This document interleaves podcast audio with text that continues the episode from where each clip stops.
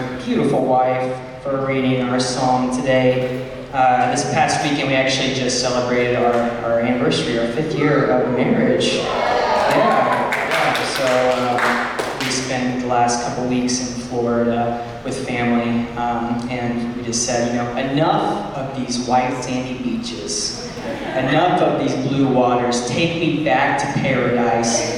Bring me back to Kansas City.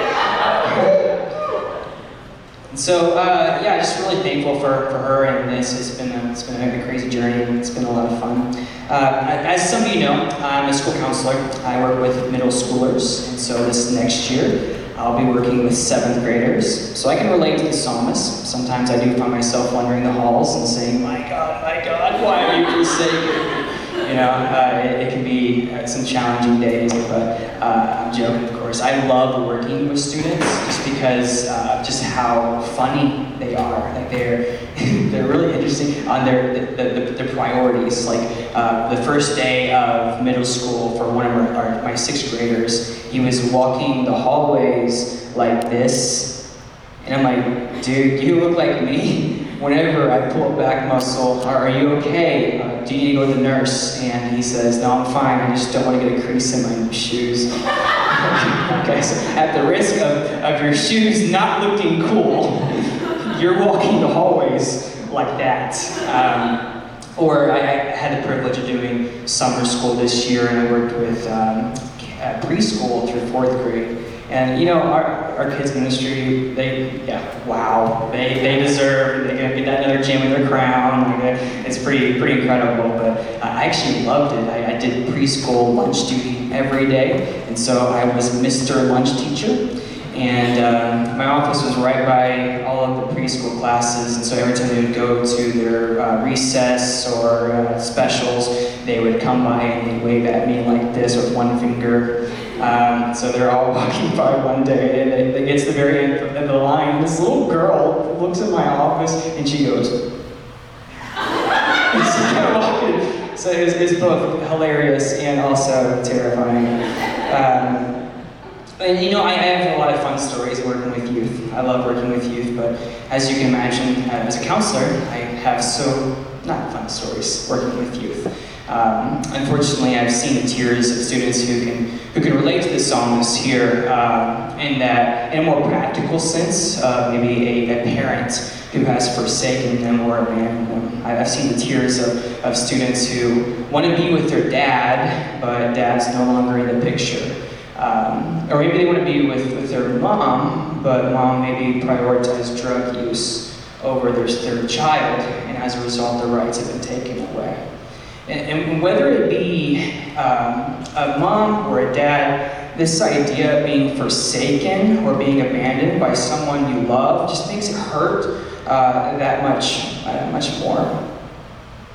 So we're going to look at Psalm 22. Uh, it's, it's pretty abrupt the way it starts, and it's pretty harsh the way it starts. And I want to dissect it. You know, feeling lonely is, is conditional. Um, but being forsaken is often intentional in nature, uh, which of course makes it hurt that much more. So, Psalm 22, we have David here. And we see the psalmist, David. He's in obvious desperation, and it completely mirrors what Jesus is going through while he's on the cross. Uh, Psalm 22 is nicknamed the Psalm of the Cross. So we have two forsaken kings both are going through devastating events in their lives. Both feel abandoned. Both feel alone. And I believe it's safe to assume that there are people here that can relate. Maybe you've been praying about something for a really long time, and you're not really getting that answer from God. You're not seeing anything as a result of that prayer. And you begin to ask God, Are you there? Where are you at, God, in this? Sometimes it can feel like we have the weight of the world on our shoulders, like we're in this thing called life by ourselves. Um, maybe it's we feel we've been forsaken by, by God, but also maybe we feel like we've been forsaken by our family or by the church. And we're doing this thing called life by ourselves, and it makes us feel like we're kind of hanging on by a thread. It's like we're hanging on as well as the adhesive on the back of the church signs and the chairs. we're just barely hanging on. We maybe feel alone, and we may feel like the church is forsaking us. Maybe even God has forsaken us. So, what do we do whenever we feel like God has abandoned us? I believe this is best answered by the forsaken kings, Jesus and David. Before we jump into practical applications, I just kind of want to break down Psalm 22 uh, real quick. Um, there, there's other scripture in Psalm 22 that we're going to reference as well, uh, just because this is the Psalm of the Cross, so there's a lot of relevance towards the whole psalm as well as the crucifixion story. Um, but the, the, Psalms is one of my favorite books in the Bible because just how authentic it is. It's, it's, it's the, the human experience. You have real people responding to real things in real ways. In this psalm in particular, we have no idea what David's going through. Uh, David, he could be being chased by Saul. Uh, maybe he uh, is being attacked by an, an, enemy. Or maybe he's just having a bad day, stubbed his toe. I don't know. But what we do know is that he's in obvious desperation, he's frustrated, and he's distraught. This psalm starts with the title. It says, According to the doe of the dawn. And that's the tune that the song or the psalm is sung to. Uh, we have no idea what that melody is. I like to think it's Revelation song by Kari Jobe. Probably not, but that's what I like to think. Um, but the actual significant part of this song, the title, is that David starts off with this. It says, uh, a psalm of David. You see, typically speaking, more common than not, Psalms by David are started off with two ways. They're, they're, they're, titled two ways. It's either a Psalm David or of David, a Psalm, which may not seem like it, it means like a, it's like a really big thing, but it actually is. You see, if a Psalm starts off with a, a, of David, a Psalm, that's where David is finding himself in the very presence of God. And because of that, he begins to pick up an instrument and begins to sing out to God. Whereas this one, this psalm, starts off with a psalm of David. And whenever he starts off with a psalm of David, he may not be in the presence of God, but there was still hope that God was there. And so he picks up an instrument and he is singing out to God so that God would respond. After all, why would he even pick up an instrument if he didn't truly believe God would respond to this cry? It would be kind of a, know, waste of time, right? But he still picks up an instrument despite his circumstances and begins to sing out to God. And we can learn from that. You know, and we, we all go through really hard things, especially the past couple years. Haven't been that great, right? Um, but to still go to God, even when we don't really feel God, still go to Him with our needs, still cry out to Him with that hope that He will respond. Psalm 22 begins with a question My God, my God, why have you forsaken me? Pretty abrupt, kind of harsh. Didn't really ease into this one. He just kind of went off. Which is kind of interesting. It doesn't just start with a question, it also starts with an assumption. David is saying, Why did you do this? Why have you forsaken me? He didn't say, Did you forsake me, God? Or have you forsaken me, God? No, he uh, starts off with, Why have you forsaken me? Which is a completely different tone from one, uh, Psalm 139. He asks this rhetorical question in Psalm 139. He says, Where can I go from your presence, God? It's like a rhetorical question of wherever I go, Jesus or God, you're there too. Then he goes to this, which, mind you, Psalm 139 starts off with uh, this the title of David, a psalm. So whenever he wrote that psalm, he found himself in the very presence of God, uh, as opposed to this, my God, my God, why have you forsaken me? Uh, we, we can do that. We can assume that God has forsaken us whenever we, we are going through this thing called life. Uh, and we may feel like we, we, may assume that nothing comes from our prayer and maybe that God doesn't care about our, our, thing we've been praying about. This does not, it's not the case. God does care when we're, we are hurting. C.S. Lewis says that God whispers to us in our pleasures. He speaks in our conscience, but shouts in our pain. It is megaphone to rouse a deaf world. You know, and David knew full well that God was good. As he continues, it's like a complete shift in tone. He goes from saying, My God, my God, why have you forsaken me? Why are you so far from saving me? From the words of my groaning. And then to the next paragraph, Yet you are holy. In you our fathers trusted. They trusted, and you delivered them. To you they cried and were rescued. In you they trusted and were not put to shame. It's just a complete, uh, a complete shift in perspective, a complete shift in perspective there. And then he goes back. He goes back to saying, I am a worm. Goes back to that, that shift to I'm a worm, which is super dramatic. Can we be real? Let's just be real. That's, that's, that's a dramatic thing to say. I'm a worm and I'm not a man. Okay, David, chill. Um, he's super pessimistic there, very dramatic. Uh, but, but then it, it, he goes back to thinking about all the things that, that God has done um, for, his, for his people. He's reminded of all those good things that God has done in his life. Yet you are holy, you are good, you are trustworthy. It's like this, this game of ping pong that's going on in this, this psalm, which is kind of the theme. You see, the, the, the first paragraph, the focus is actually David. David is the focus. My God, my God, why have you forsaken me? Why are you so far from saving me? And the next paragraph, yet you are holy, enthroned on the praise of Israel, and you, our fathers, trusted. Any any paragraph that uh, God is the um, is the focus, it's there's almost like a reverence towards God. You can see that, that David still recognizes God's goodness, even though his circumstances are really bad. It is difficult though. You know, we, we can be like David in, in that we, we just stop with that first question. My God, my God, why have you forsaken me? We don't recount the times that, that God has been good to us. We only uh, we don't only see the, the bad that's been going on in our lives. We're very pessimistic and, um, and it's just kind of like human nature. We then begin to isolate ourselves from God, but also from the community of God, the church. Again, there's a difference between feeling lonely and feeling abandoned. Lonely is conditional, being abandoned is intentional in nature.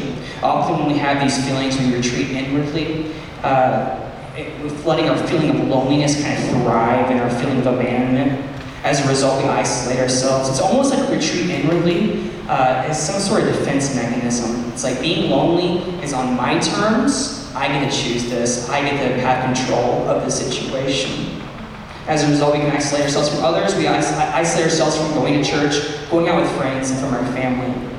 And this can be damaging to our spiritual health, of course, as well as just our, our health in general. Um, Alex Farron says, the lies of the enemy thrive in isolation, which is true. If you don't have that support of the community of God, you are doing this thing called life by yourself. And it, the, the burdens of life become super heavy, and just makes the world, the weight of the world, that much more unbearable. It is difficult though. When we're carrying the problems of today to, to focus on the promises of God for the future, this is why it's important to remember the, the goodness of God from the past. And that's what David does. He, he, he recounts all the time that God has been good. Despite his circumstances, he looks back on all the things that God has done uh, for his people, for his, um, for his fathers. Um, this looks back on all the goodness of God, which we can definitely learn from. You know, this is what's encouraging about the song in particular. Even though David may not be in a good spot, he has an understanding that God is good. And I think that's another thing we can kind of learn from David here. Unfortunately, there's like a stereotype with the church that we have to have everything together. We have to have everything together. We almost have this church culture of being composed um, and questioning God. Makes us feel like it's the opposite of that. Ultimately, feel like we should hold our frustrations in because, after all, God has a plan, right? And which I'm content He does. I believe there's a value in crying out to God. You see, crying out to God in our, our time of crisis, there's a catharsis in crying out to Him. By crying out to God in our times of anguish, we are in communication with God. And in that time that we are in communication, we are in a relationship with God. And being in that relationship with God, even in our most frustrating moments, that time is authentic. That is an authentic interaction with God. It may not be enjoyable because we're frustrated, we're hurt, but we are still in a relationship with Him. And there is comfort in knowing that whenever we do go to God with our, with our struggles, our frustrations, our feelings of abandonment, that He knows exactly what we're going through. He's lived it. Hebrews 4.15 says, For we do not have a high priest who is unable to empathize with our weakness, but we have one who has been tempted in every way, just as we are, yet he did not sin.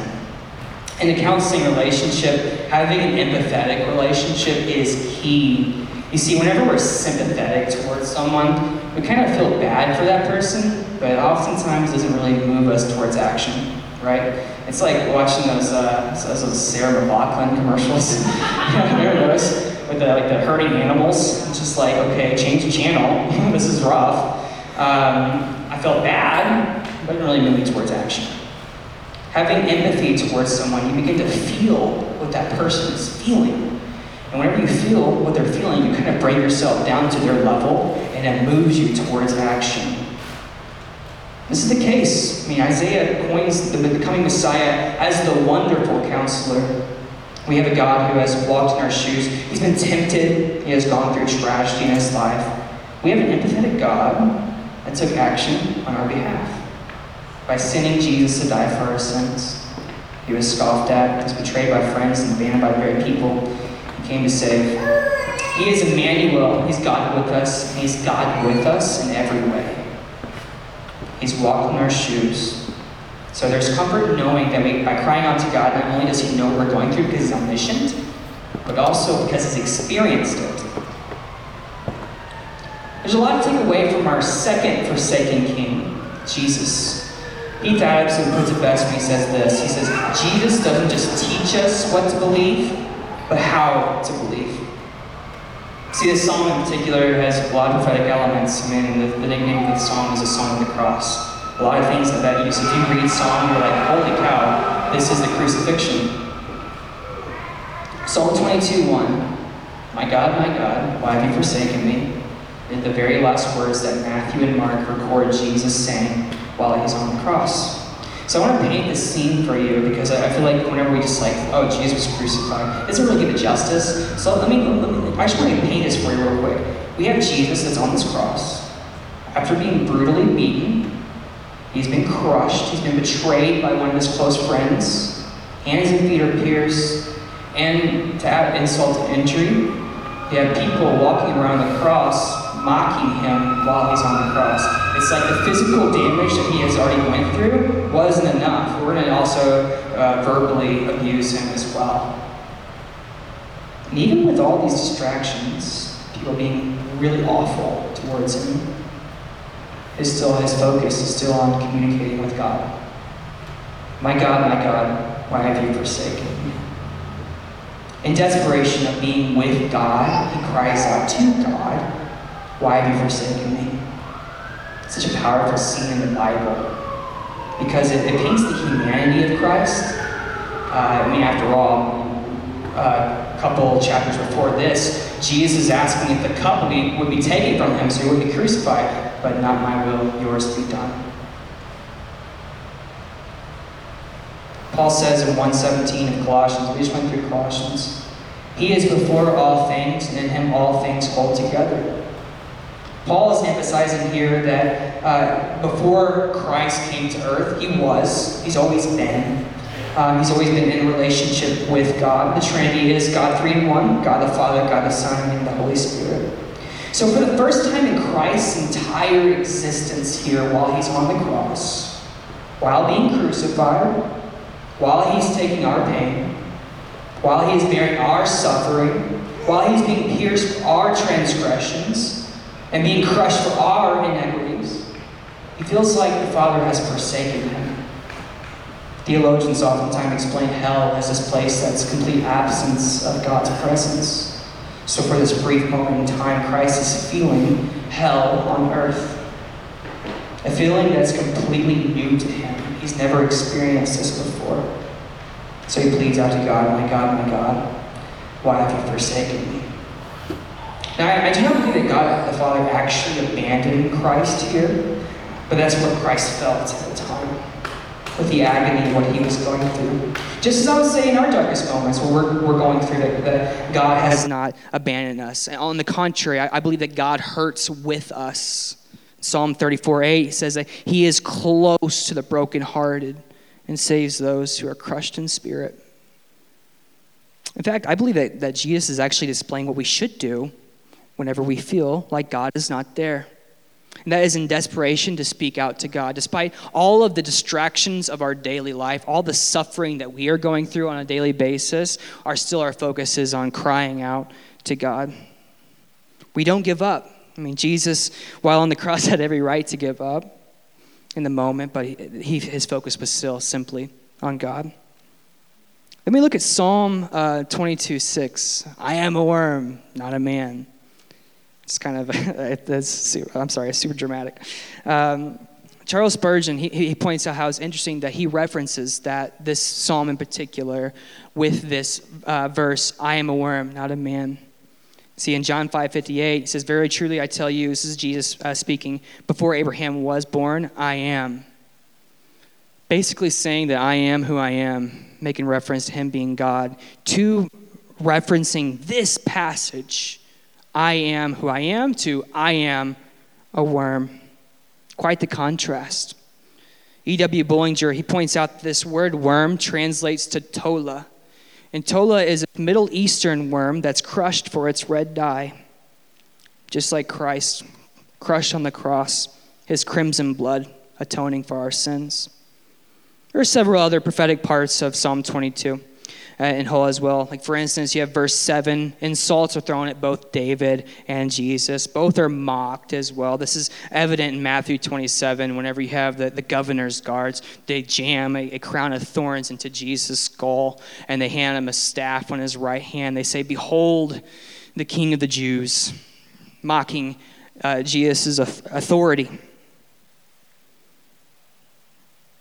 And you look at verse 8 of Psalm 22, it's almost identical to Matthew 27. I just want to read um, Psalm 22, verse 8, real quick, and I'm going to read you Matthew. Let's see here. Verse 8 of Psalm 22, it says, He trusts in the Lord. Let the Lord rescue him. Let him deliver him, since he delights in him. Now, this is Matthew. He trusts in God. Let God rescue him now, for he wants him, for he said, I am the Son of God. It's like completely identical to Psalm 22. Um, this is that, that period in time when I was talking about how people would walk around the cross and they would mock, mock Jesus while he's on the cross. He trusts in God. Let God rescue him now, which is so ironic because Jesus is literally on that cross to rescue those people who are mocking him verse 16 of, of Psalm 22, David says that his hands and his feet are pierced. And we, of course, know that Jesus' hands and feet were pierced. And then verse 18 of Psalm 22, David says that they cast lots for his clothes or garments. This is exactly what happens in Matthew 27 35. As you can see, there, there are several similarities between the Psalm of the Cross and the crucifixion. And we, of course, know that, I mean, that's why we're here, that this isn't the end of Jesus' story.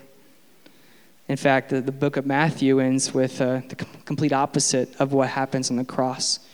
Jesus ends his life, according to Matthew, on the cross of saying, My God, my God, why have you forsaken me? And Matthew ends with Jesus making a promise Behold, I am with you to the very end of the age.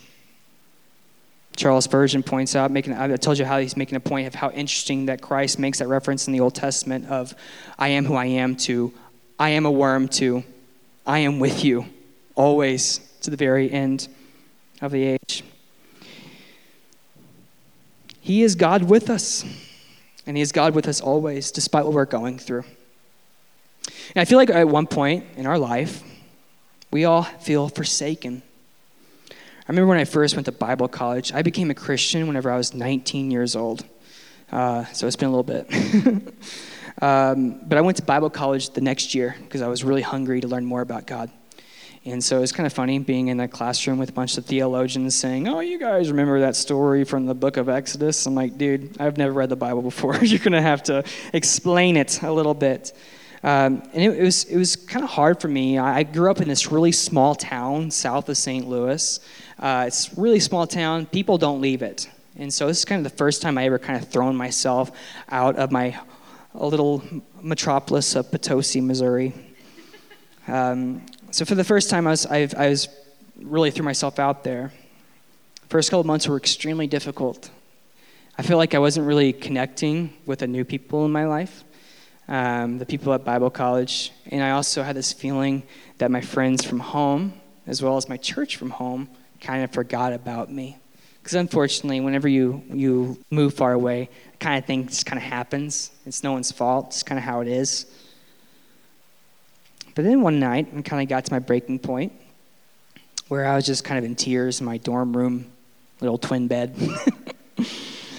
I feel like my, um, my friends in church don't care about me, God. I feel like this is all a mistake. Do you truly want me to be here? Where are you, God?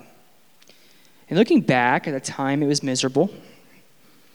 But as a result, there was an urgency and a desperation in my life in which I went straight to God. And as a result, I was in communication with Him.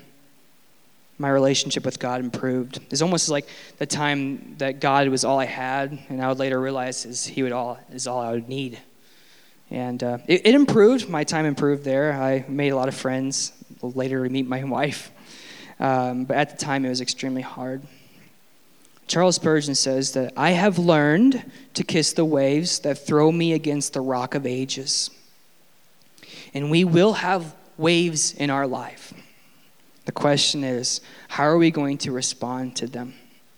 If I get the worship team to come up. So, as you can see, we, we can learn several things from the Forsaken Kings.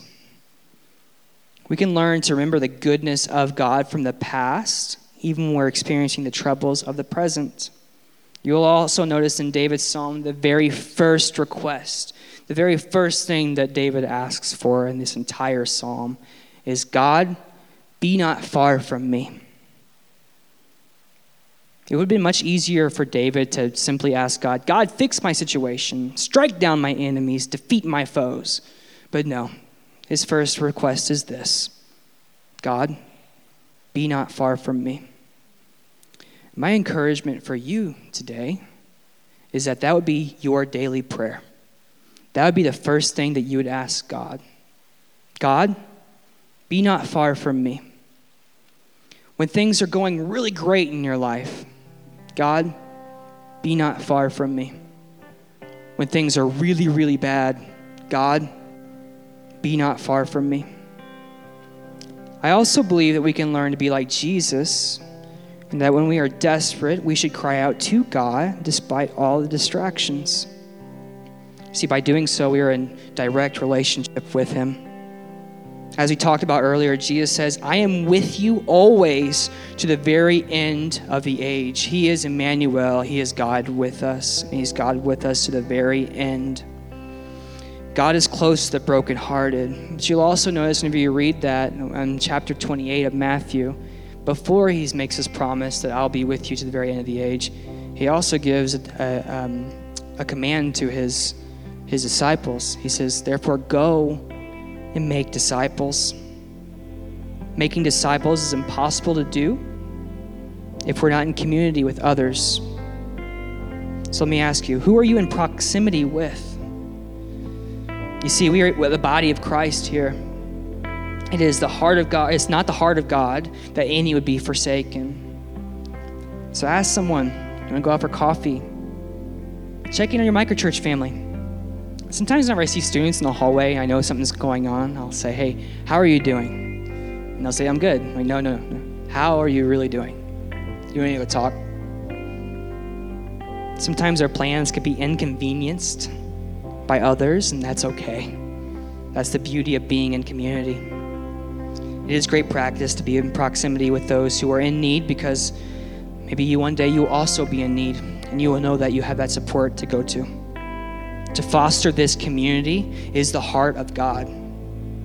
This is the heart of God. This is what the, the heart of God looks like us in community, carrying each other's burdens, that no one would feel abandoned nor forsaken.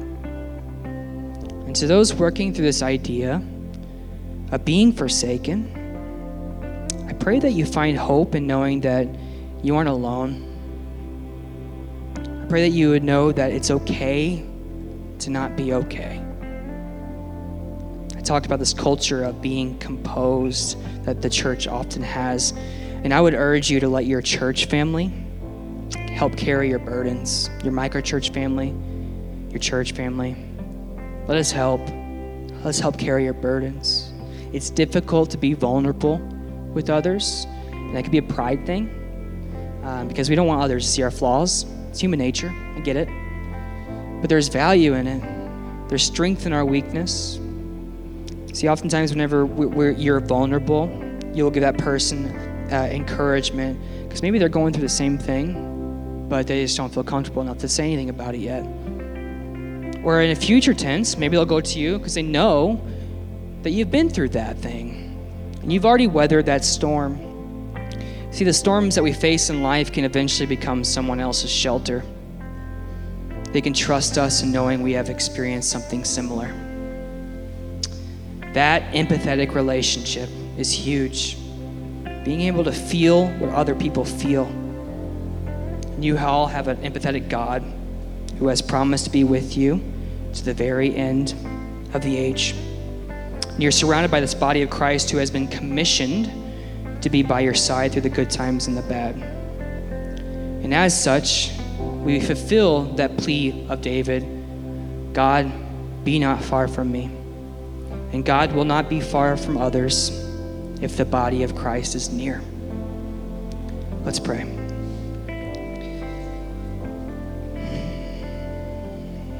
God, you are good. You are with us always. You're close to the brokenhearted. God, we thank you that, that you have empathy for us we thank you that you have experienced life and that we can go to you knowing that we have a God who knows what we're going through. God, I pray for everybody here they're going through something in which they feel like they have been forsaken or abandoned. That God, that you would draw near. That God, you'd be near to all of us in our daily life. God, I pray that you would just continue to move in this church, that you would begin to uh, mend broken hearts from those who have felt abandoned by the church in the past. God, that we be intentional on checking in on one another. God, that we would move towards those who are brokenhearted just as you move towards those who are brokenhearted. We pray all these things in Jesus' name.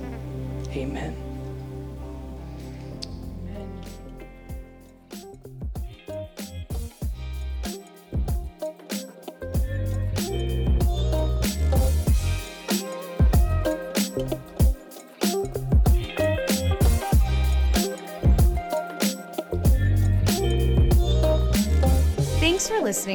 Midtown Church Weekly Podcast. To find out more or to join a church gathering, check out our website at midtownkc.church.